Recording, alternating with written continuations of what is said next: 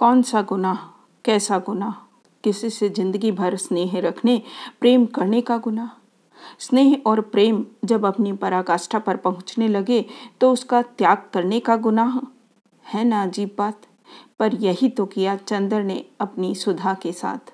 आइए सुनते हैं हिंदुस्तान की सबसे दुखांत प्रेम कहानियों में से एक, धर्मवीर भारती द्वारा लिखित उपन्यास। गुनाहों का देवता। अगर पुराने जमाने की नगर देवता की और ग्राम देवता की कल्पनाएँ आज भी मान्य होती तो मैं कहता कि इलाहाबाद का नगर देवता ज़रूर कोई रोमांटिक कलाकार है। ऐसा लगता है कि इस शहर की बनावट, गठन, ज़िंदगी और रहन सहन में कोई बंधे बंधाए नियम नहीं, कहीं कोई कसाव नहीं। हर जगह एक स्वच्छंद खुलाव, एक बिखरी हुई सी अनियमितता। बनारस की गलियों से भी पतली गलियाँ और लखनऊ की सड़कों से चौड़ी सड़कें। यार्कशायर और ब्राइटन के उपनगरों का मुकाबला करने वाले सिविल लाइंस और दलदलों की ज़िंदगी को मात करने वाले मोहल्ले। मौसम में भी कहीं कोई सम नहीं, कोई संतुलन नहीं। सुबह मलियजी, दोपहरें अंगारी तो शामें रेशमी। धरती ऐसी कि सहारा के रेगिस्तान की तरह बालू भी मिले, मालवा की तरह हरे भरे खेत भी मिले और उसर और परती की भी कमी नहीं। सचमुच लगता है कि प्रयाग का नगर देवता स्वर्ग कुंजों से निर्वासित कोई मनमोजी कलाकार है, जिसके सृजन में हर रंग के डोरे हैं और चाहे जो हो। मगर इधर क्वार, कार्तिक और उधर बसंत के बाद और होली के बीच के मौसम से इलाहाबाद का वातावरण। नेस्टर्सियम और पेंजी के फूलों से भी ज़्यादा खूबसूरत और आम के बोरों की खुशबू से भी ज़्यादा महकदार होता है। सिविल लाइंस हो या अल्फ्रेड पार्क, गंगा तट हो या खुसरूबाग लगता है कि हवा एक नटखट दोसीजा की तरह कलियों के आंचल और लहरों के मिजाज से छेड़खानी करती चलती है। और अगर आप सर्दी से बहुत नहीं डरते तो आप ज़रा एक ओवरकोट डालकर सुबह सुबह घूमने निकल जाएँ। तो इन खुली हुई जगहों की फिजा इठलाकर आपको अपने जादू से बाँध लेंगी। खास तौर से पौ फटने के पहले तो आपको एक बिल्कुल नई अनुभूति होगी। वसंत के नए नए मौसमी फूलों के रंग से मुकाबला करने वाली हल्की सुनहली बाल सूर्य की अंगुलियाँ सुबह की राजकुमारी के गुलाबी वक्स पर बिखरे हुए भोराले गेसुओं को धीरे धीरे हटाती जाती है और क्षितिज पर सुनहली तरुणाई बिखर पड़ती है। एक ऐसी ही खुशनुमा सुबह थी और जिसकी कहानी मैं कहने जा रहा हूँ। वह सुबह से भी ज़्यादा मासूम युवक प्रभाती गाकर फूलों को जगाने वाले देवदूत की तरह अल्फ्रेड पार्क के लॉन पर फूलों की सरजमी के किनारे किनारे घूम रहा था। कथई स्वीट पिकी के रंग का पसीमीने का लंबा कोट, जिसका एक कॉलर उठा हुआ था और दूसरे कॉलर में सरों की एक पत्ती बटन होल में लगी हुई थी। सफ़ेद मक्खन जीन की पतली पैंट और पैरों में सफ़ेद जरी की पेशावरी सैंडलें, भरा हुआ गोरा चेहरा और ऊँचे चमकते हुए माथे पर झूलती हुई एक रूखी भूरी लट। चलते चलते उसने एक रंग बिरंगा गुच्छा इकट्ठा कर लिया था और रह रह कर वह उसे सूंघ लेता था।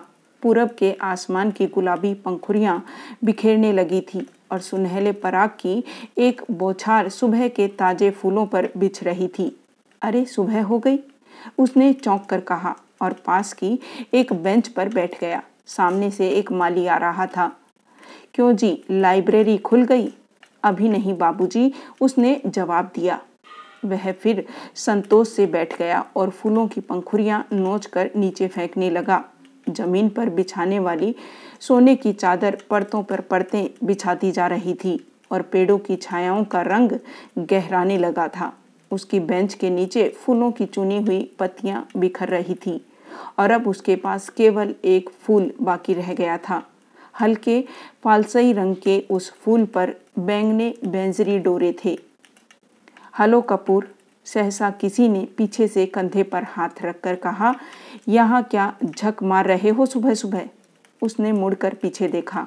आओ ठाकुर साहब, आओ बैठो यार, लाइब्रेरी खुलने का इंतज़ार कर रहा हूँ। क्यों? यूनिवर्सिटी लाइब्रेरी, चाट डाली? अब इसे तो शरीफ लोगों के लिए छोड़ दो। हाँ हाँ शरीफ लोगों ही के लिए छोड़ रहा हूँ। डॉक्टर शुक्ला की लड़की है ना? वह इसकी मेंबर बनना चाहती थी। तो मुझे आना पड़ा, उसी का इंतज़ार भी कर रहा हूँ। डॉक्टर शुक्ला तो पॉलिटिक्स डिपार्टमेंट में हैं। नहीं, गवर्नमेंट साइकोलॉजिकल ब्यूरो में और तुम पॉलिटिक्स में रिसर्च कर रहे हो? नहीं, इकोनॉमिक्स में। बहुत अच्छे तो उनकी लड़की को सदस्य बनवाने आए हो? कुछ अजब स्वर में ठाकुर ने कहा, छी, कपूर ने हँसते हुए। कुछ अपने को बचाते हुए कहा, यार, तुम जानते हो, मेरा उनसे कितना घरेलू संबंध है। जब से मैं प्रयाग में हूँ, उन्हीं के सहारे हूँ और आजकल तो उन्हीं के यहाँ पढ़ता लिखता भी हूँ। ठाकुर साहब हंस पड़े। अरे भाई, मैं डॉक्टर शुक्ला को जानता नहीं क्या? उनका सा भला आदमी मिलना मुश्किल है। तुम सफ़ाई व्यर्थ में दे रहे हो।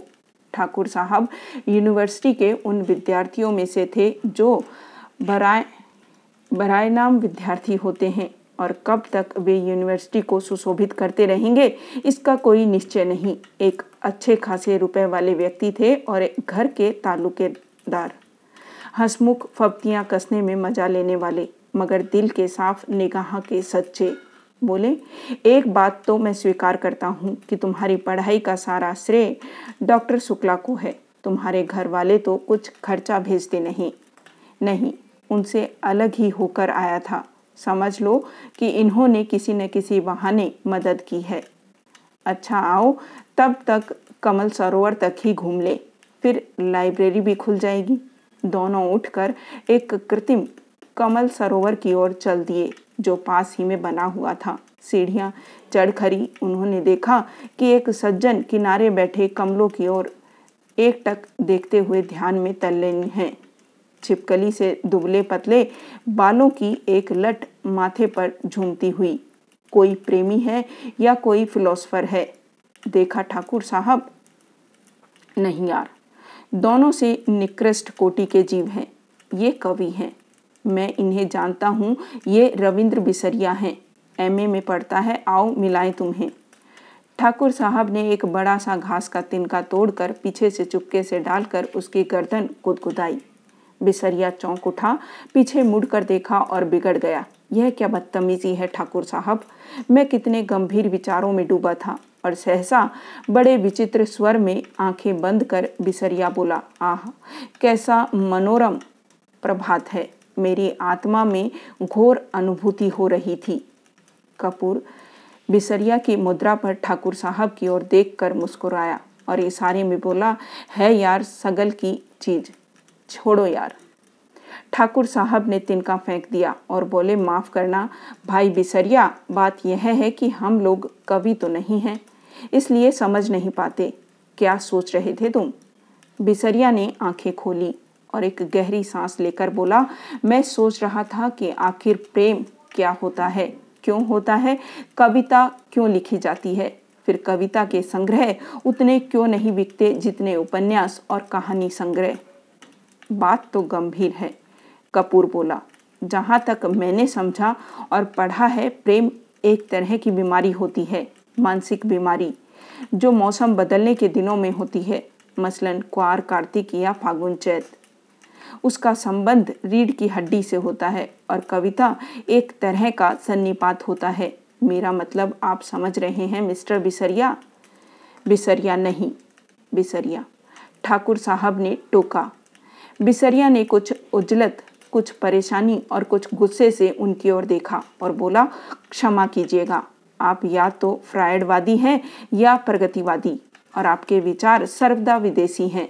मैं इस तरह के विचारों से घृणा करता हूँ। कपूर कुछ जवाब देने ही वाला था कि ठाकुर साहब बोले, अरे भाई, बेकार उलझ गए तुम लोग। पहले परिचय तो कर लो आपस में। ये हैं श्री चंद्र कुमार कपूर।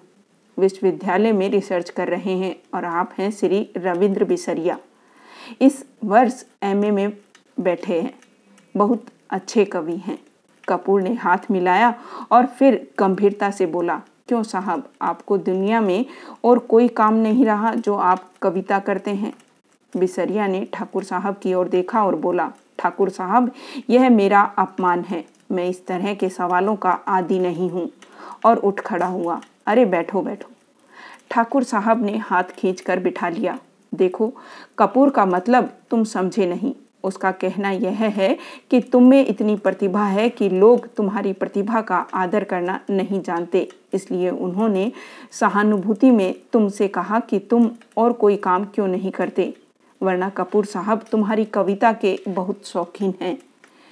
मुझसे बराबर तारीफ़ करते हैं। बिसरिया पिघल गया और बोला, क्षमा कीजिएगा। मैंने गलत समझा।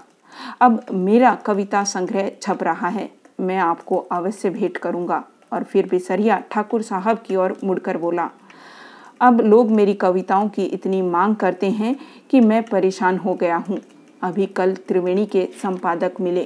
कहने लगे, अपना चित्र दे दो मैंने कहा, कोई चित्र नहीं है तो पीछे पड़ गए। आखिरकार मैंने आइडेंटिटी कार्ड उठाकर दे दिया। वाह, कपूर बोला, मान गए आपको हम। तो आप राष्ट्रीय कविताएँ लिखते हैं या प्रेम की? जब जैसा अवसर हो, ठाकुर साहब ने जड़ दिया। वैसे तो यह बार फ्रंट के कवि सम्मेलन, शराबबंदी कॉन्फ्रेंस का कवि सम्मेलन, शादी ब्याह का कवि सम्मेलन, साहित्य सम्मेलन का कवि सम्मेलन, सभी जगह बुलाए जाते हैं। बड़ा यश है इनका। बिसरिया ने प्रशंसा से मुग्ध होकर देखा, मगर फिर एक गर्व का भाव मुँह पर लाकर गंभीर हो गया। कपूर थोड़ी देर चुप रहा, फिर बोला तो कुछ हम लोगों को भी सुनाइए ना? अभी तो मूड नहीं है, बिसरिया बोला। ठाकुर साहब बिसरिया को पिछले पाँच सालों से जानते थे। वे अच्छी तरह जानते थे कि बिसरिया किस समय और कैसे कविता सुनाता है। अतः बोले, ऐसे नहीं कपूर, आज शाम हो जाओ। ज़रा गंगा जी चले, कुछ वोटिंग रहे, कुछ खाना पीना रहे, तब कविता भी सुनना। कपूर को वोटिंग का बेहद शौक था। फ़ौरन राज़ी हो गया और शाम का विस्तृत कार्यक्रम बन गया। इतने में एक कार उधर से लाइब्रेरी की ओर गुजरी। कपूर ने देखा और बोला अच्छा ठाकुर साहब, मुझे तो इजाज़त दीजिए। अब चलूँ लाइब्रेरी में? वो लोग आ गए। आप कहाँ चल रहे हैं? मैं ज़रा जिम खाने की ओर जा रहा हूँ। अच्छा भाई तो शाम को पक्की रही। बिल्कुल पक्की, कपूर बोला और चल दिया। लाइब्रेरी के पोर्टिको में कार रुकी थी। और उसके अंदर ही डॉक्टर साहब की लड़की बैठी थी। क्यों सुधा, अंदर क्यों बैठी हो? तुम्हें ही देख रही थी चंदर। और वह उतर आई। दुबली पतली, नाटी सी, साधारण सी लड़की बहुत सुंदर नहीं, केवल सुंदर, लेकिन बातचीत में बहुत दुलारी। चलो, अंदर चलो, चंदर ने कहा। वह आगे बढ़ी, फिर ठिठक गई और बोली, चंदर, एक आदमी को चार किताबें मिलती हैं? हाँ क्यों? तो तो उसने बड़े भोलेपन से मुस्कुराते हुए कहा तो तुम अपने नाम से मेंबर बन जाओ और दो किताबें हमें दे दिया करना। बस ज़्यादा का हम क्या करेंगे? नहीं, चंदर हंसा, तुम्हारा तो दिमाग खराब है। खुद क्यों नहीं बनती मेंबर? नहीं, हमें शर्म आती है। तुम बन जाओ मेंबर हमारी जगह पर। पगली कहीं की। चंदर ने उसका कंधा पकड़कर आगे ले चलते हुए कहा, वाह शर्म! अभी कल ब्याह होगा तो कहना हमारी जगह तुम बैठ जाओ चंदर। कॉलेज में पहुँच गई लड़की, अभी शर्म नहीं छूटी इसकी। चल अंदर। और वह हिचकती ठिठकती, झेपती और मुड़ मुड़ कर चंदर की ओर रूठी हुई निगाहों से देखती हुई अंदर चली गई। थोड़ी देर बाद सुधा चार किताबें लादे हुई निकली। कपूर ने कहा, लाओ, मैं ले चलूँ। तो बाँस की पतली टहनी की तरह लहरा कर बोली सदस्य मैं हूँ, तुम्हें क्यों दूँ किताबें? और जाकर कार के अंदर किताबें पटक दी फिर बोली, आओ बैठो चंदर, मैं अब घर जाऊँगा। यह देखो। और उसने भीतर से कागजों का एक बंडल निकाला और बोली, देखो, यह पापा ने तुम्हारे लिए दिया है। लखनऊ में कॉन्फ्रेंस है ना? वही पढ़ने के लिए यह निबंध लिखा है उन्होंने। शाम तक यह टाइप हो जाना चाहिए। जहाँ संख्याएँ हैं, वहाँ खुद आपको बैठकर लिखना होगा और पापा सुबह से ही कहीं गए हैं। समझे जनाब? उसने बिल्कुल अल्हड़ बच्चों की तरह गर्दन हिलाकर शौक स्वरों में कहा। कपूर ने बंडल ले लिया और कुछ सोचता हुआ बोला, लेकिन डॉक्टर साहब का हस्तलेख इतने पृष्ठ शाम तक कौन टाइप कर देगा? इसका भी इंतज़ाम है। और अपने ब्लाउज में से एक पत्र निकालकर चंदर के हाथ में देती हुई बोली यह कोई पापा के पुरानी ईसाई छात्रा है। टाइपिस्ट, इसके घर में तुम्हें पहुँचाए देती हूँ। मुखर्जी रोड पर रहती हैं, यह उसी के यहाँ टाइप करना लेना और यह खत उसे दे देना। लेकिन अभी मैंने चाय नहीं पी। समझ गए? अब तुम सोच रहे होगे कि इसी बहाने सुधा तुम्हें चाय पिला देगी। सो मेरा काम नहीं है। जो मैं चाय पिलाऊं, पापा का काम है, यह चलो आओ। चंदर जाकर भीतर बैठ गया और किताबें उठाकर देखने लगा। अरे, चारों कविता की किताबें उठा लाई। समझ में आएगी तुम्हें? क्यों सुधा? नहीं, चिढ़ाते हुए सुधा बोली, तुम कहो, तुम ही समझा दो। इकोनॉमिक्स पढ़ने वाले क्या जाने साहित्य? अरे, मुखर्जी, रोड पर ले चलो, ड्राइवर। चंदर बोला, इधर कहाँ चल रहे हो? नहीं, पहले घर चलो, सुधा बोली, चाय पी लो, तब जाना। नहीं, मैं चाय नहीं पीऊँगा, चंदर बोला चाय नहीं पीऊँगा। वाह वाह।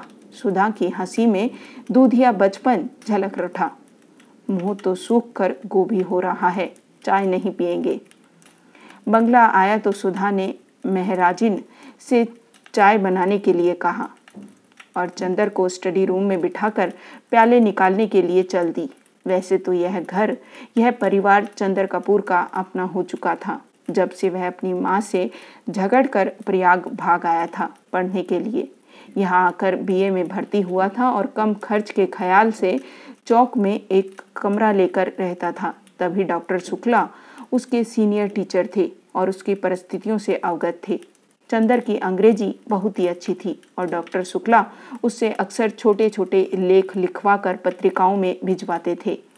उन्होंने कई पत्रों के आर्थिक स्तंभ का काम चंदर को दिलवा दिया था और उसके बाद चंदर के लिए डॉक्टर शुक्ला का स्थान उनके संरक्षक और पिता से भी ज़्यादा हो गया था। चंदर शर्मिला लड़का था। बेहद शर्मिला। कभी उसने यूनिवर्सिटी के, के वजीफे के लिए भी कोशिश न की थी। लेकिन जब बीए में वह सारी यूनिवर्सिटी में सर्वप्रथम आया तब स्वयं इकोनॉमिक्स विभाग ने उसे यूनिवर्सिटी के आर्थिक प्रकाशनों का वैतनिक संपादक बना दिया था। एमए में भी वह सर्वप्रथम आया। और उसके बाद उसने रिसर्च ले ली। उसके बाद डॉक्टर शुक्ला यूनिवर्सिटी से हटकर ब्यूरो में चले गए थे। अगर सच पूछा जाए तो उसके सारे करियर का श्रेय डॉक्टर शुक्ला को था, जिन्होंने हमेशा उसकी हिम्मत बढ़ाई और उसको अपने लड़के से बढ़कर माना। अपनी सारी मदद के बावजूद डॉक्टर शुक्ला ने उससे इतना अपनापन बनाए रखा कि कैसे धीरे धीरे चंदर सारी गैरियत खो बैठा। यह उसे खुद नहीं मालूम। यह बंगला, इसके कमरे, इसके लॉन, इसकी किताबें, इसके निवासी, सभी कुछ जैसे उसके अपने थे। सभी का उससे जाने कितने जन्मों का संबंध था। और यह नन्ही, दुबली, पतली, रंगीन चंद्र किरण सी सुधा। जब आज से वर्षों पहले यह सातवीं पास करके अपनी बुआ के पास से यहाँ आई थी, तब से लेकर आज तक कैसे वह भी चंदर को अपनी होती गई थी? इसे चंदर खुद नहीं जानता था। जब वह आई थी, तब वह बहुत शर्मीली थी, बहुत भोली थी। आठवीं में पढ़ने के बावजूद वह खाना खाते वक्त रोती थी, मचलती थी तो अपनी कॉपी फाड़ देती थी। और जब तक डॉक्टर साहब उसे गोदी में बिठाकर नहीं मनाते थे, वह स्कूल नहीं जाती थी। तीन बरस की अवस्था में ही उसकी माँ चल बसी थी। और दस साल तक वह अपनी बुआ के पास एक गाँव में रहती थी। अब तेरह वर्ष की होने पर गाँव वालों ने उसकी शादी पर ज़ोर देना और शादी न होने पर गाँव की औरतों ने हाथ नचाना और मुँह मटकाना शुरू किया तो डॉक्टर साहब ने उसे इलाहाबाद बुलाकर आठवीं में भर्ती करा दिया। जब वह आई थी तो आधी जंगली थी। तरकारी में घी कम होने पर वह महराजिन का चौका जूठा कर देती थी। और रात में फूल तोड़कर न लाने पर अक्सर उसे माली को दांत भी काट डालती थी। चंदर से ज़रूर वह बेहद डरती थी, पर न जाने क्यों चंदर भी उससे नहीं बोलता था। लेकिन जब दो साल तक उसके ये उपद्रव जारी रहे और अक्सर डॉक्टर साहब गुस्से के मारे उसे न साथ खिलाते थे, न उससे बोलते थे तो वह रो रो कर और सिर पटक पटक कर अपनी जान आधी कर देती थी। तब अक्सर चंदर ने पिता और पुत्री का समझौता कराया था। अक्सर सुधा को डांटा था, समझाया था और सुधा घर भर में अल्हड़ पुरवाई और विद्रोही झोंके की तरह तोड़ी फोड़ मचाती रहने वाली सुधा चंदर की आँख के सारे पर सुबह की नसीम की तरह शांत हो जाती थी। और यह सभी कुछ इतने स्वाभाविक ढंग से इतना अपने आप होता गया कि दोनों में से कोई भी इस प्रक्रिया से वाकिफ नहीं था। कोई भी इसके प्रति जागरूक न था। दोनों का एक दूसरे के प्रति अधिकार और आकर्षण इतना स्वाभाविक था जैसे शरद की पवित्रता या सुबह की रोशनी। और मज़ा तो यह था कि चंदर की शक्ल देखकर छिप जाने वाली सुधा इतनी ढीठ हो गई थी कि उसका सारा विद्रोह, सारी झुंझलाहट, मिजाज की सारी तेज़ी, सारा तीखापन और सारा लड़ाई झगड़ा सभी की तरफ़ से हटकर चंदर की ओर केंद्रित हो गया था। वह विद्रोहिणी अब शांत हो गई थी। इतनी शांत, इतनी सुशील, इतनी विनम्र, इतनी मिष्ट भाषणी कि सभी को देखकर ताज्जुब होता था। लेकिन चंदर को देखकर जैसे उसका बचपन फिर लौट आता था और जब तक वह चंदर को खिजाकर छेड़कर लड़ नहीं लेती थी, उसे चैन नहीं पड़ता था। अक्सर दोनों में अनबोला रहता था, लेकिन जब दोनों दिन तक दोनों मुँह फुलाए रहते थे और डॉक्टर साहब के लौटने पर सुधा उत्साह से उनके ब्यूरो का हाल नहीं पूछती थी और खाते वक्त दुलार नहीं दिखाती थी तो डॉक्टर साहब फ़ौरन पूछते थे, क्या चंदर से लड़ाई हो गई क्या? फिर वह मुँह फुलाकर शिकायत करती थी और शिकायतें भी क्या क्या होती थी। चंदर ने उसकी हेड मिस्ट्रेस का नाम एलिफेंटा रखा था या चंदर ने उसको डिबेट के भाषण के पॉइंट नहीं बताए। या चंदर कहता है कि सुधा की सखियाँ कोयला बेचती हैं और जब डॉक्टर साहब कहते हैं कि वह चंदर को डांट देंगे तो वह खुशी से फूल उठती और चंदर के आने पर आँखें नचाती हुई चिढ़ाती थी। कहो, कैसी डांट पड़ी? वैसे सुधा अपने घर की पुरखिन थी। किस मौसम में कौन सी तरकारी पापा को माफिक पड़ती है? बाज़ार में चीज़ों का क्या भाव है? नौकर चोरी तो नहीं करता। पापा कितने सोसाइटियों के मेंबर हैं? चंदर के इकोनॉमिक्स के कोर्स में क्या क्या है? यह सभी उसे मालूम था। मोटर या बिजली बिगड़ जाने पर वह थोड़ी बहुत इंजीनियरिंग भी कर लेती थी और मातृत्व का अंश तो उसमें इतना था कि हर नौकर और नौकरानी उससे अपना सुख दुख कह देते थे। पढ़ाई के साथ साथ घर का सारा कामकाज करते हुए उसका स्वास्थ्य भी कुछ बिगड़ गया था और अपनी उम्र के हिसाब से कुछ अधिक शांत, संयम, गंभीर और बुज़ुर्ग थी। मगर अपने पापा और चंदर, इन दोनों के सामने हमेशा उसका बचपन इठलाने लगता था। दोनों के सामने उसका हृदय उन्मुक्त था और स्नेह बाधाहीन। लेकिन हाँ एक बात थी। उसे जितना स्नेह और स्नेह भरी फटकारे और स्वास्थ्य के प्रति चिंता अपने पापा से मिलती थी, वह सब बड़े निस्वार्थ भाव से वह चंदर को दे डालती थी। खाने पीने की जितनी परवाह उसके पापा उसकी रखते थे नए खाने पर या कम खाने पर उसे जितने दुलार से फटकारते थे, उतना ही ख्याल वह चंदर का रखती थी। और स्वास्थ्य के लिए जो उपदेश उसे पापा से मिलते थे, उसे और भी स्नेह से पाक कर वह चंदर को दे डालती थी। चंदर कै बजे खाना खाता है? यहाँ से जाकर घर पर कितनी देर पड़ता है? रात को सोते वक्त दूध पीता है या नहीं? इन सब का लेखा जोखा उसे सुधा को देना पड़ता। और जब कभी उसके खाने पीने में कोई कमी रह जाती तो उसे सुधा की डांट खानी पड़ती। पापा के लिए सुधा अभी बच्ची थी, और स्वास्थ्य के मामले में सुधा के लिए चंदर अभी बच्चा था। और कभी कभी तो सुधा की स्वास्थ्य चिंता इतनी ज़्यादा हो जाती थी कि चंदर बेचारा तो खुद तंदुरुस्त था, घबरा उठता था। एक बार सुधा ने कमाल कर दिया। उसकी तबीयत खराब हुई और डॉक्टर ने उसे लड़कियों का एक टॉनिक पीने के लिए बताया। इम्तहान में जब चंदर कुछ दुबला सा हो गया तो सुधा अपनी बची हुई दवा ले आई और लगी चंदर से जिद करने के लिए पियो इसे। जब चंदर ने किसी अखबार में उसका विज्ञापन दिखाकर बताया कि लड़कियों के लिए है, तब कहीं जाकर उसकी जान बची। इसलिए जब आज सुधा ने चाय के लिए कहा तो उसकी रूह काँप गई, क्योंकि जब कभी सुधा चाय बनाती थी तो प्याले के मुँह तक दूध भरकर उसमें दो तीन चम्मच चाय का पानी डाल दिया करती थी। और अगर उसने ज़्यादा स्ट्रॉन्ग चाय की मांग की तो उसे खालिश दूध पीना पड़ता था। और चाय के साथ फल और मेवा खुदा जाने क्या क्या और उसके बाद सुधा का इसरार। न खाने पर सुधा का गुस्सा, उसके बाद की लंबी चौड़ी मनुहार। इस सबसे चंदर बहुत घबराता था, लेकिन जब सुधा उसे स्टडी रूम में बिठाकर जल्दी से चाय बना लाई तो उसे मजबूर होना पड़ा और बैठे बैठे निहायत बेबसी से उसने लिखा कि सुधा ने प्याले में दूध डाला, उसके बाद थोड़ी सी चाय डाल दी। उसके बाद अपने प्याले में चाय डालकर और दो चम्मच दूध डालकर आप ठाठ से पीने लगे। और बेतलकी से दूधिया चाय का प्याला चंदर के सामने खिसका कर बोली, पीजिए, नाश्ता आ रहा है। चंदर ने प्याले को अपने सामने रखा और उसे चारों तरफ़ घुमा कर देखता रहा कि किस तरह से उसे चाय का अंश मिल सकता है।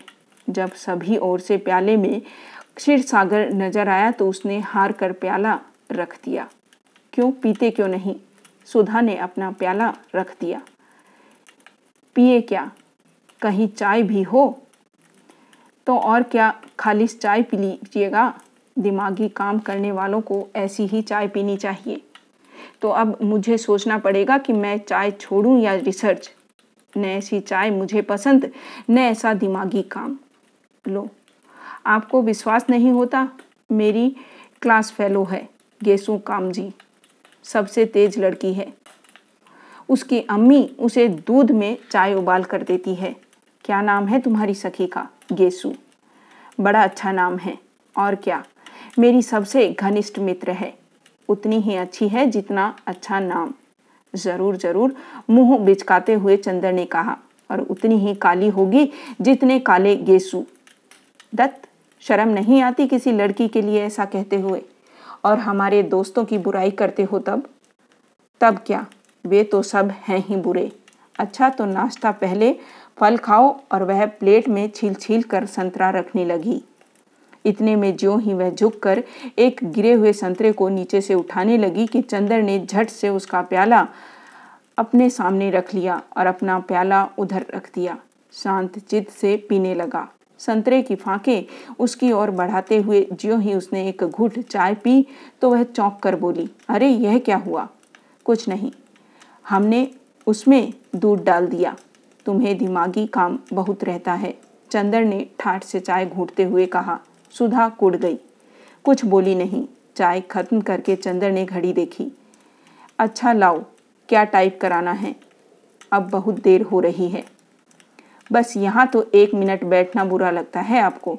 हम कहते हैं कि नाश्ते और खाने के वक्त आदमी को जल्दी नहीं करनी चाहिए। बैठिए ना। अरे तो तुम्हें कॉलेज की तैयारी नहीं करनी है? करनी क्यों नहीं है? आज तो गेसु को मोटर पर लेते हुए तब जाना है। तुम्हारी गेसु और कभी मोटर पर चढ़ी है? जी, वह साबिर हुसैन काजमी की लड़की है। उसने यहाँ दो दो मेट मोटरें हैं। रोज़ तो उसके यहाँ दावतें होती रहती हैं। अच्छा हमारी तो दावत कभी नहीं की। आहा, गेसु के यहाँ दावत खाएँगे। इसी मुँह से। जनाब, उसकी शादी भी तय हो गई है। अगले जाड़ों तक शायद हो भी जाए। छी, बड़ी खराब लड़की हो। कहाँ रहता है ध्यान तुम्हारा? सुधा ने मज़ाक में पराजित कर बहुत विजय भरी मुस्कान से उसकी ओर देखा। चंदर ने झेप कर निगाह नीचे कर ली तो सुधा पास आकर चंदर का कंधा पकड़ कर बोली, अरे, उदास हो गए? नहीं भैया, तुम्हारा भी ब्याह तय कराएँगे। घबराते क्यों हो? और एक मोटी सी इकोनॉमिक्स की किताब उठाकर बोली, लो, इस मुटकी से ब्याह करोगे? लो, बातचीत कर लो। तब तक मैं वह निबंध ले आऊँ टाइप कराने वाला। चंदर ने खिसियाकर बड़ी ज़ोर से सुधा का हाथ दबा दिया। हाय रे। सुधा ने हाथ छुड़ाकर मुँह बनाते हुए कहा, लो बाबा, हम जा रहे हैं। काहे बिगड़ रहे हैं आप? और वह चली गई। डॉक्टर साहब का लिखा हुआ निबंध उठा लाई और बोली, लो, यह निबंध की पांडुलिपि है। उसके बाद चंदर की ओर बड़े दुलार से देखती हुई बोली, शाम को आओगे? ना। अच्छा हम परेशान नहीं करेंगे। तुम चुपचाप पढ़ना। जब रात को पापा आ जाए तो उन्हें निबंध की प्रतिलिपि देकर चले जाना। नहीं, आज शाम को मेरी दावत है ठाकुर साहब के यहाँ। तो उसके बाद आ जाना। और देखो, अब फरवरी आ गई है। मास्टर, ढूंढ दो हमें। नहीं, ये सब झूठी बात है। हम कल सुबह आएँगे। अच्छा तो सुबह जल्दी आना और देखो, मास्टर लाना मत भूलना। ड्राइवर तुम्हें मुखर्जी रोड पहुँचा देगा।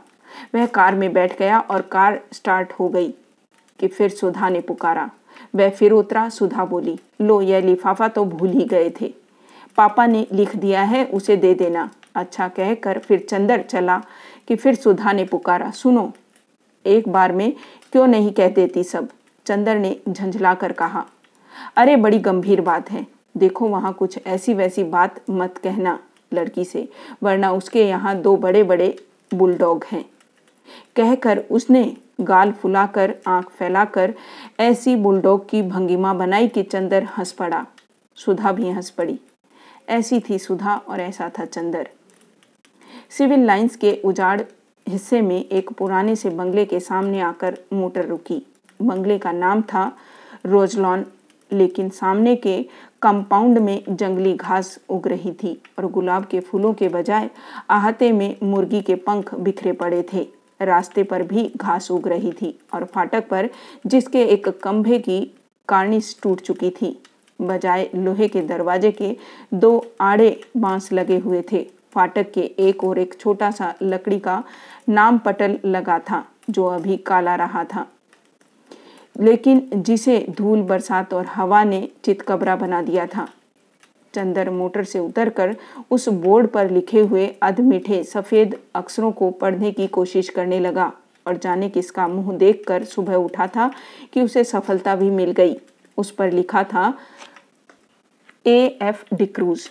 उसने जेब से लिफाफा निकाला और पता मिलाया। लिफाफे पर लिखा था, मिस पी. डिसूज यही बंगला है। उसे संतोष हुआ। हॉर्न दो। उसने ड्राइवर से कहा। ड्राइवर ने हॉर्न दिया। लेकिन किसी का बाहर आना तो दूर। एक मुर्गा जो अहाते में कुड़कुड़ा रहा था, उसने मुड़कर बड़े संदेह और त्रास से चंदर की ओर देखा। उसके बाद पंख फड़फड़ाते हुए, चीखते हुए जान छोड़कर भागा। बड़ा मनहूस बंगला है। यहाँ आदमी रहते हैं या प्रेत? कपूर ने उब कर कहा और ड्राइवर से बोला, जाओ तुम, हम अंदर जाकर देखते हैं।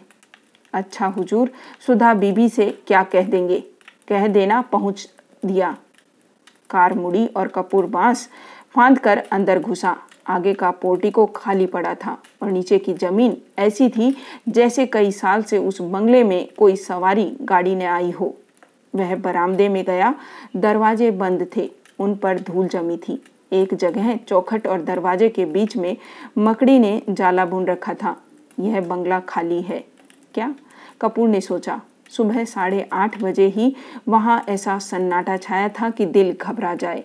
आसपास चारों ओर आधी फरलांग तक कोई बंगला नहीं था। उसने सोचा, बंगले के पीछे की ओर शायद नौकरों की झोपड़ियाँ हो।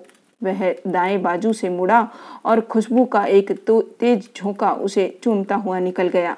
ताजुब है यह सन्नाटा, यह मनहूसी और इतनी खुशबू।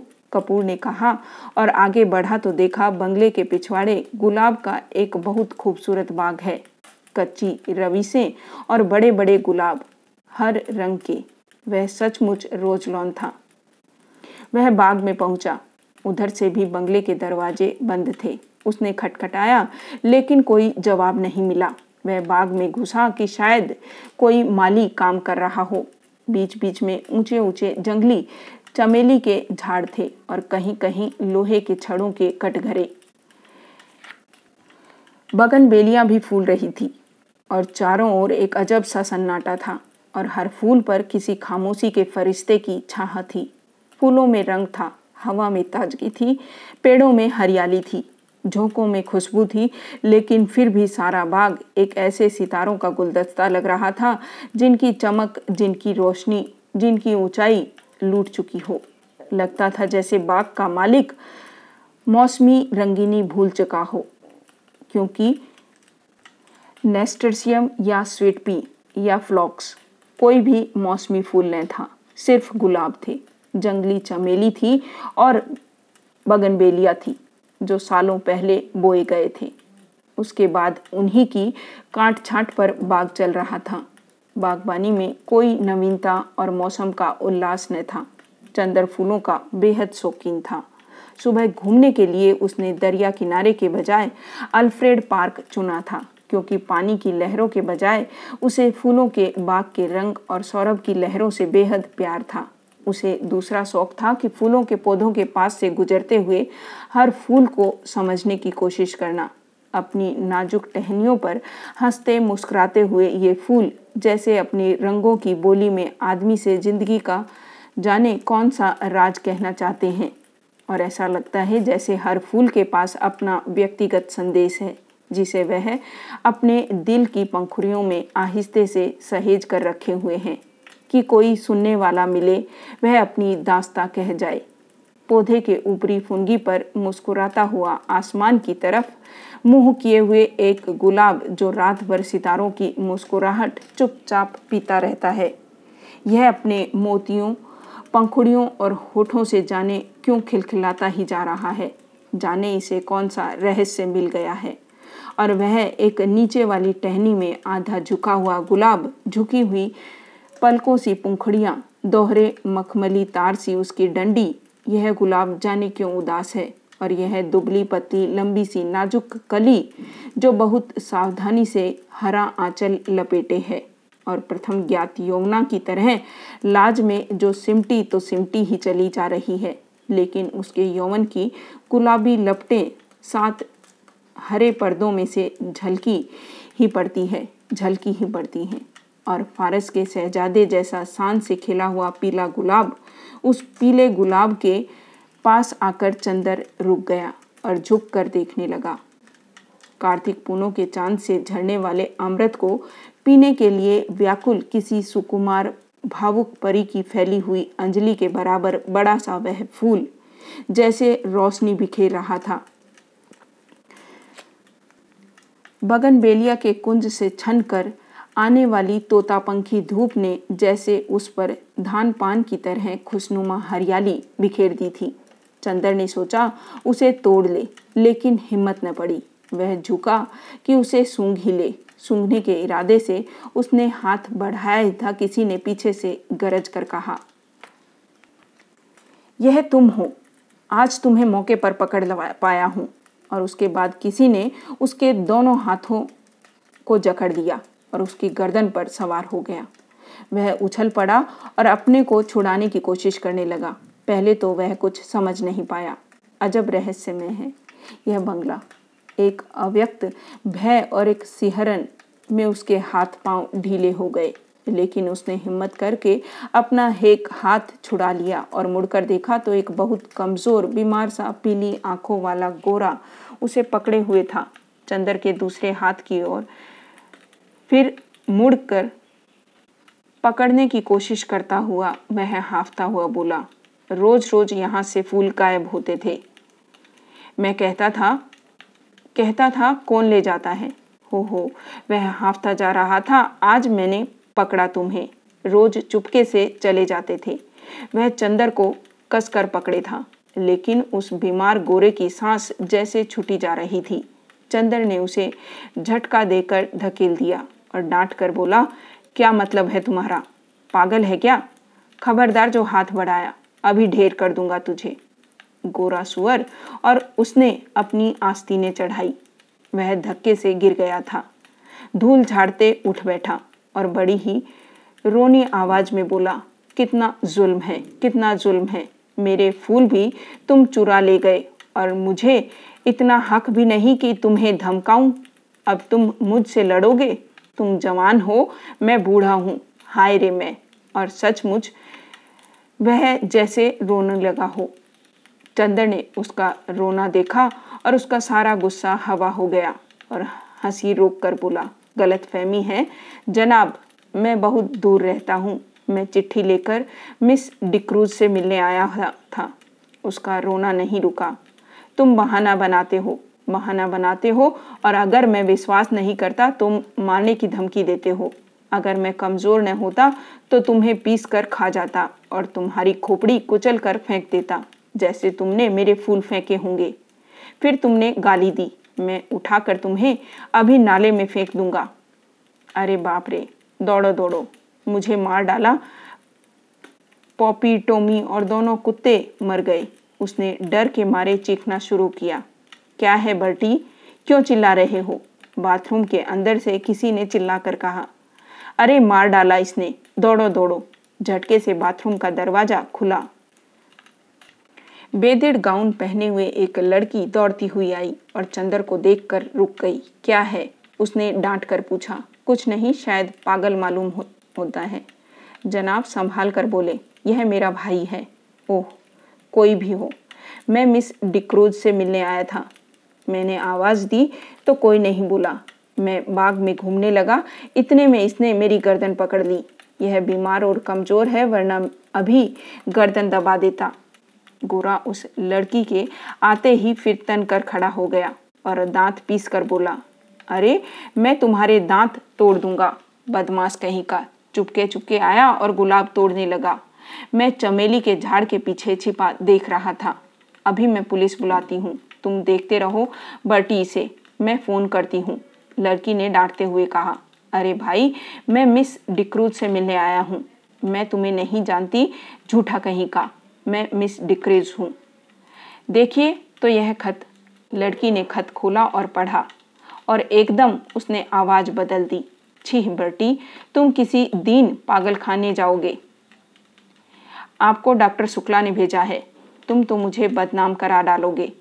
उसकी शक्ल और भी रोनी हो गई। मैं नहीं जानता था, मैं जानता नहीं था। उसने और भी घबरा कर कहा, माफ़ कीजिएगा।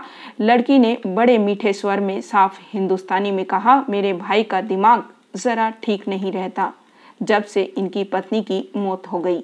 इसका मतलब ये नहीं कि ये किसी भले आदमी की इज़्ज़त उतार दे, चंदर ने बिगड़ कर कहा।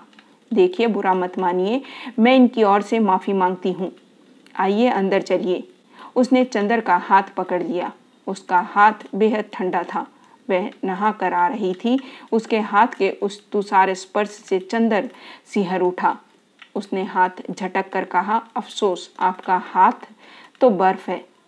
लड़की चौंक गई। वह सदनयता से सहसा सचेत हो गई और बोली, अरे शैतान, तुम्हें ले जाए। बर्टी तुम्हारे पीछे। मैं बेदिंग गाउन में ही आ गई। और बेदिंग गाउन के दोनों कॉलर पकड़कर उसने अपनी खुली गर्दन ढकने का प्रयास किया और फिर अपनी पोशाक पर लज्जित होकर भागी। अभी तक गुस्से के मारे चंद्र ने उस पर ध्यान ही नहीं दिया था, लेकिन उसने देखा कि वह तेईस बरस की दुबली पतली तरुणी है। लहराता हुआ बदन, गले तक कटे हुए बाल, एंग्लो इंडियन होने के बावजूद गोरी नहीं है। चाय की तरह वह हल्की पतली भूरी तुर्स थी। भागते वक्त ऐसी लग रही थी जैसे छलकती हुई चाय। इतने में वह गोरा उठा और चंदर का कंधा छूकर बोला, माफ़ करना भाई, उससे मेरी शिकायत मत करना। असल में ये गुलाब मेरी मृत पत्नी की यादगार है। जब इनका पहला पेड़ आया था, तब मैं इतना ही जवान था जितने तुम। और मेरी पत्नी उतनी ही अच्छी थी जितनी पम्मी। कौन पम्मी? यह मेरी बहन, परमिला डिक्रूज। ओह कब मरी आपकी पत्नी? माफ़ कीजिएगा, मुझे भी मालूम नहीं था। हाँ मैं बड़ा अभागा हूँ, मेरा दिमाग कुछ खराब है। देखिए, कहकर उसने झुककर अपनी खोपड़ी चंदर के सामने रख दी और बहुत गिड़गिड़ा कर बोला, पता नहीं कौन मेरे फूल चुरा ले जाता है। अपनी पत्नी की मृत्यु के पाँच साल बाद से मैं इन फूलों को संभाल रहा हूँ। हाय रे मैं, जाइए, पम्मी बुला रही है। पिछवाड़े के सहन का, बीच का दरवाज़ा खुल गया था और पम्मी कपड़े पहनकर बाहर झाँक रही थी। चंदर आगे बढ़ा और गोरा मुड़कर अपने गुलाब और चमेली की झाड़ी में खो गया। चंदर गया और कमरे में पड़े हुए एक सोफा पर बैठ गया। पम्मी टॉयलेट कर चुकी थी और एक हल्की फ्रांसीसी खुशबू से महक रही थी। शैम्पू से धुले हुए रूखे बाल जो मचले पड़ रहे थे। खुशनुमा आसमानी रंग का एक पतला चिपका हुआ झीना ब्लाउज और ब्लाउज पर एक फ्लेनेल का फुल पेंट। उसके दो गैलिस कमर, छाती और कंधे पर चिपके हुए थे। होठों पर एक हल्की लिपस्टिक की झलक मात्र थी और गले तक बहुत हल्का पाउडर, जो बहुत नज़दीक से ही मालूम होता था। लंबे नाखूनों पर हल्की गुलाबी पेंट। वह आई निसंकोच भाव से उसी सोफे पर कपूर के बगल में बैठ गई और बड़ी मुलायम आवाज़ में बोली, मुझे बड़ा दुख है, मिस्टर कपूर। आपको बहुत तवालफ उठानी पड़ी। चोट तो नहीं आई? नहीं नहीं, कोई बात नहीं। कपूर का सारा गुस्सा हवा हो गया। कोई भी लड़की निसंकोच भाव से इतनी अनायमत से सहानुभूति दिखाए और माफ़ी मांगे तो उसके सामने कौन पानी पानी नहीं हो जाएगा? और फिर वह भी तब जबकि उसके होठों पर न केवल बोली अच्छी लगती हो, वरन लिपस्टिक भी इतनी प्यारी हो, लेकिन चंदर की एक आदत थी। और चाहे कुछ न हो, कम से कम वह यह अच्छी तरह जानता था कि नारी जाति से व्यवहार करते समय कहाँ पर कितनी ढील देनी चाहिए, कितना कसना चाहिए, कब सहानुभूति से उन्हें झुकाया जा सकता है, कब अकड़ कर इस वक्त जानता था कि इस लड़की से वह जितनी सहानुभूति चाहे ले सकता है। अपने अपमान के हर जाने के तौर पर। इसलिए कपूर साहब बोले, लेकिन मिस डिक्रूज आपके भाई बीमार होने के बावजूद बहुत मज़बूत हैं। उफ, गर्दन पर जैसे अभी तक जलन हो रही है। ओहो, सचमुच, मैं बहुत शर्मिंदा हूँ। देखूँ और कॉलर हटाकर उसने गर्दन पर अपनी बर्फीली उंगलियाँ रख दी। लाइए लोशन मल दूँ मैं। धन्यवाद धन्यवाद। इतना कष्ट न कीजिए। आपकी अंगुलियाँ गंदी हो जाएगी। कपूर ने बड़ी शालीनता से कहा। पम्मी के होठों पर एक हल्की सी मुस्कुराहट, आँखों में हल्की सी लाज वक्स में एक हल्का सा कंपन दौड़ गया। यह वाक्य कपूर ने चाहे शरारत से ही कहा हो, लेकिन कहा इतने शांत और संयत स्वरों में कि पम्मी कुछ प्रतिवाद भी न कर सकी। और फिर छह बरस से आठ बरस तक की कौन ऐसी स्त्री है जो अपने रूप की प्रशंसा पर बेहोश न हो जाए? अच्छा लाइए। वह स्पीच कहाँ है जो मुझे टाइप करनी है? उसने विषय बदलते हुए कहा, यह लीजिए, कपूर ने दे दी है। यह तो मुश्किल से तीन चार घंटे का काम है। और पम्मी स्पीच को उलट पुलट कर देखने लगी। माफ़ कीजिएगा, अगर मैं कुछ व्यक्तिगत सवाल पूछूँ, क्या आप टाइपिस्ट हैं? कपूर ने बहुत शिष्टता से पूछा। जी नहीं। पम्मी ने उन्हीं कागज़ों पर नज़र गड़ाते हुए कहा। मैंने कभी टाइपिंग और शॉर्ट हैंड लिखी थी और तब मैं सीनियर कैम्ब्रिज पास करके यूनिवर्सिटी आई थी। यूनिवर्सिटी मुझे छोड़नी पड़ी क्योंकि मैंने अपनी शादी कर ली। अच्छा आपके पति कहाँ हैं? रावलपिंडी में, आर्मी में। लेकिन फिर आप डिक्रूज क्यों लिखती हैं? और फिर मिस क्योंकि हम लोग अलग हो गए हैं। और स्पीच के कागज़ को फिर तय करती हुई बोली, मिस्टर कपूर, आप अविवाहित हैं? जी हाँ और विवाह करने का इरादा तो नहीं रखते? नहीं। बहुत अच्छे। तब तो हम लोगों में निभ जाएगी। मैं शादी से बहुत नफरत करती हूँ। शादी अपने को दिया बुझाने वाला सबसे बड़ा धोखा है। देखिए, ये मेरे भाई हैं ना? कैसे पीले और बीमार से हैं? ये पहले बड़े तंदुरुस्त और टेनिस में प्रांत के अच्छे खिलाड़ियों में से थे। एक बिशप की दुबली पतली भावुक लड़की ने इनसे शादी कर ली और उसे बेहद प्यार करते थे। सुबह शाम दोपहर रात कभी उसे अलग नहीं होने देते थे। हनुमान के लिए उसे लेकर सिलोन गए थे। यह लड़की बहुत कलाप्रिय थी। बहुत अच्छा नाचती थी, बहुत अच्छा गाती थी और खुद गीत लिखती थी। यह गुलाब का बाग उसी ने बनवाया था और इन्हीं के बीच में दोनों बैठकर घंटों गुजार देते थे। कुछ दिनों बाद दोनों में झगड़ा हुआ। क्लब में बॉल डांस था और उस दिन वह लड़की बहुत अच्छी लग रही थी, बहुत अच्छी। डांस के वक्त इनका ध्यान डांस की तरफ़ कम था, अपनी पत्नी की तरफ़ ज़्यादा। इन्होंने आवेश में उसकी अंगलियाँ ज़ोर से दबा दी। वह चीख पड़ी और सभी इन लोगों की ओर देखकर हंस पड़े। वह घर आई और बहुत बिगड़ी।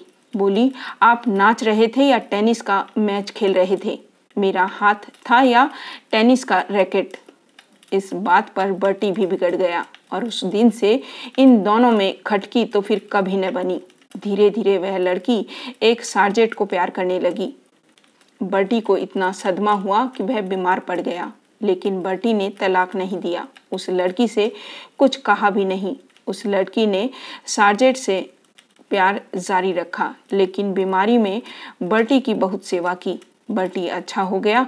उसके बाद उसको एक बच्ची हुई और उसी में वह मर गई। हालाँकि हम लोग सब जानते हैं कि वह बच्ची उस सार्जेंट की थी, लेकिन बर्टी को यकीन नहीं होता कि वह सार्जेंट को प्यार करती थी। वह कहता है, वह दूसरे को प्यार करती होती तो मेरी इतनी सेवा कैसे कर सकती थी भला? उस बच्ची का नाम बर्टी ने रोज रखा और उसे लेकर दिन भर उन्हीं गुलाब के पेड़ों के बीच में बैठा रहता था। जैसे अपनी पत्नी को लेकर बैठता था।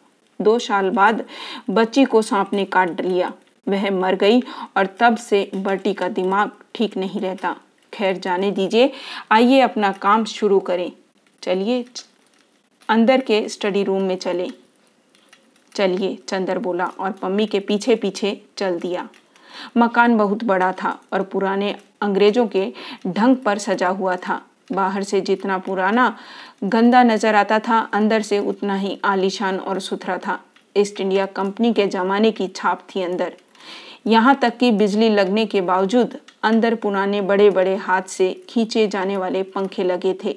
दो कमरों को पार कर वे लोग स्टडी रूम में पहुँचे। बड़ा सा कमरा जिसमें चारों तरफ़ अलमारियों से किताबें सजी हुई थी।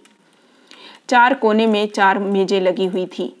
जिनमें कुछ बस्ट और कुछ तस्वीरें स्टड के सहारे रखी हुई थी। एक अलमारी में नीचे खाने में टाइपराइटर रखा था। पम्मी ने बिजली जला दी और टाइपराइटर खोलकर साफ़ करने लगी।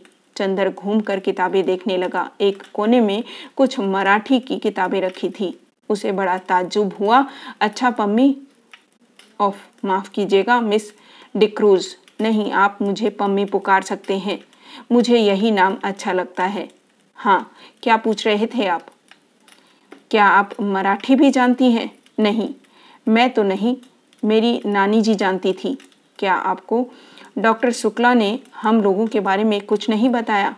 नहीं, कपूर ने कहा। अच्छा ताज्जुब है, पम्मी बोली।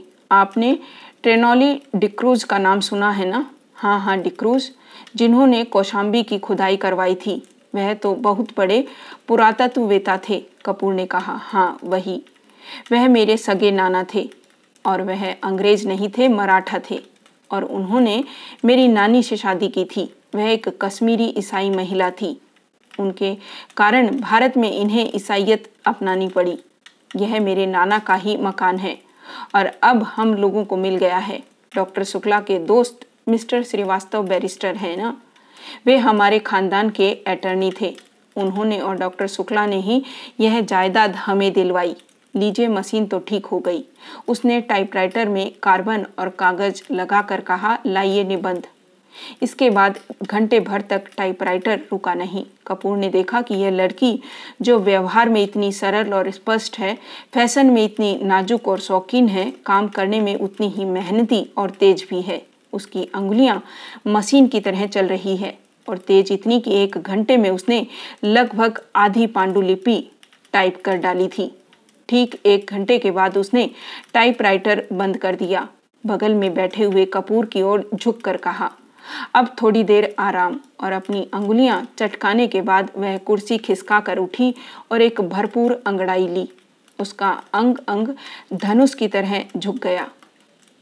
उसके बाद कपूर के कंधे पर बेतलकुफी से हाथ रख कर बोली, क्यों एक प्याला चाय मंगवाई जाए?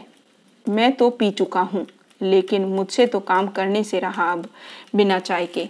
पम्मी एक अल्हड़ बच्ची की तरह बोली और अंदर चली आई। कपूर ने टाइप किए हुए कागज़ उठाए और कलम निकालकर उसकी गलतियाँ सुधारने लगा। चाय पीकर थोड़ी देर में पम्मी वापस आई और बैठ गई। उसने एक सिगरेट केस कपूर के सामने रखा। धन्यवाद। मैं सिगरेट नहीं पीता। अच्छा ताजुब है। आपकी इजाज़त हो तो मैं सिगरेट पी लूँ? क्या आप सिगरेट पीती हैं? छी, पता नहीं क्यों औरतों का सिगरेट पीना मुझे बहुत नापसंद है।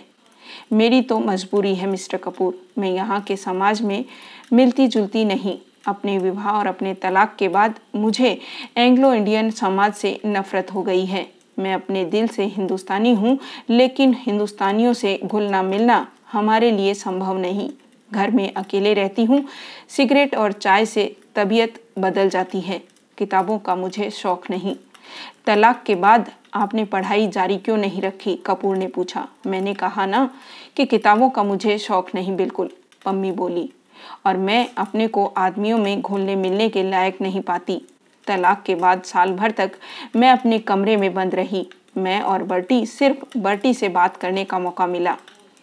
बर्टी मेरा भाई। वह भी बीमार और बूढ़ा। कहीं कोई तकल्लुफ़ की गुंजाइश नहीं। अब मैं हर एक से बेतकल्लुफ़ी से बात करती हूँ।